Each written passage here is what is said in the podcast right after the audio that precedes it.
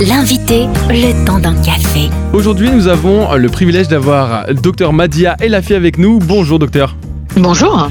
Vous êtes pneumologue, allergologue et membre de Santé Respiratoire France, experte du sommeil. Vous êtes la créatrice de Marmotte, qui est un outil ludique et pédagogique créé pour sensibiliser sur les troubles du sommeil chez l'enfant. Et alors que les vacances de Noël prennent fin et que l'école reprend, on peut observer des difficultés chez nos enfants à s'endormir ou à dormir correctement. Alors comment déceler des troubles du sommeil chez un enfant, docteur? Pour repérer les premiers signes, il faut s'attacher à la fois euh, au comportement de son enfant, la nuit et la journée.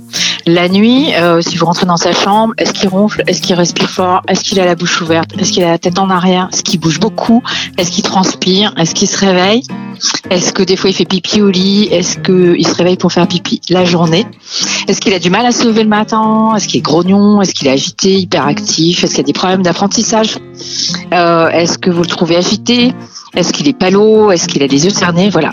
Globalement, on a quand même beaucoup de signes la nuit, la journée, pour euh, se dire que le sommeil est peut-être pas réparateur. Et quelles seront les conséquences sur le court et sur le long terme alors sur le court terme, euh, ça peut être euh, ben, des éveils, des réveils nocturnes avec toute la famille qui en pâtit. Ça peut être des enfants qui ont du mal à s'endormir parce que quelque part leur cerveau veut pas débrancher. Ça peut être des problèmes de comportement avec beaucoup de soucis au sein de la famille et en scolarisation.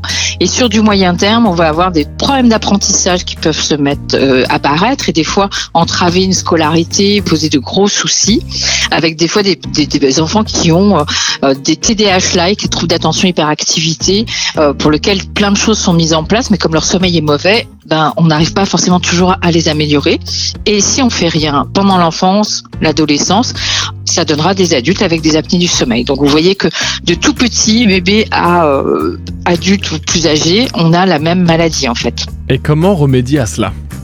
Alors il y a beaucoup de choses, euh, il y a beaucoup de professionnels qui se forment de plus en plus. Euh, il est important que l'enfant respire normalement, c'est-à-dire bouche fermée, sans gêne, euh, sans difficulté. Donc il va y avoir la possibilité d'opération avec un ORL qui peut enlever des grosses végétations, des grosses amygdales. Il peut y avoir l'intervention de l'orthodontiste si le palais est petit, étroit, ogival, qui va mettre un appareil.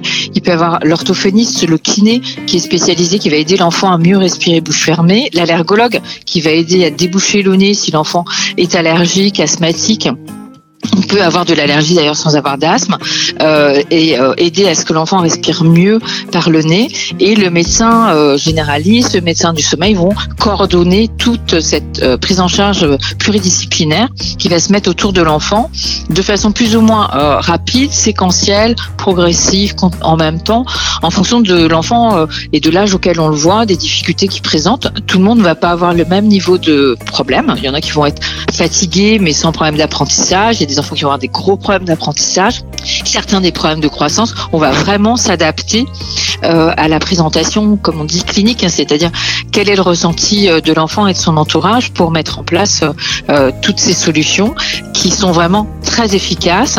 Et certains enfants rarement, mais parfois peuvent avoir besoin d'un traitement avec un masque et une machine, hein, comme chez l'adulte, pour les aider en attendant que cette prise en charge puisse se mettre en place. Pour plus d'informations, rendez-vous sur santé-respiratoire.com et puis pour retrouver euh, l'application Marmotte, ça se passe sur les Apple Store et puis sur euh, Google Play. L'application est disponible gratuitement. Un grand merci docteur. Merci à vous. Retrouvez ce rendez-vous en replay sur farfm.com.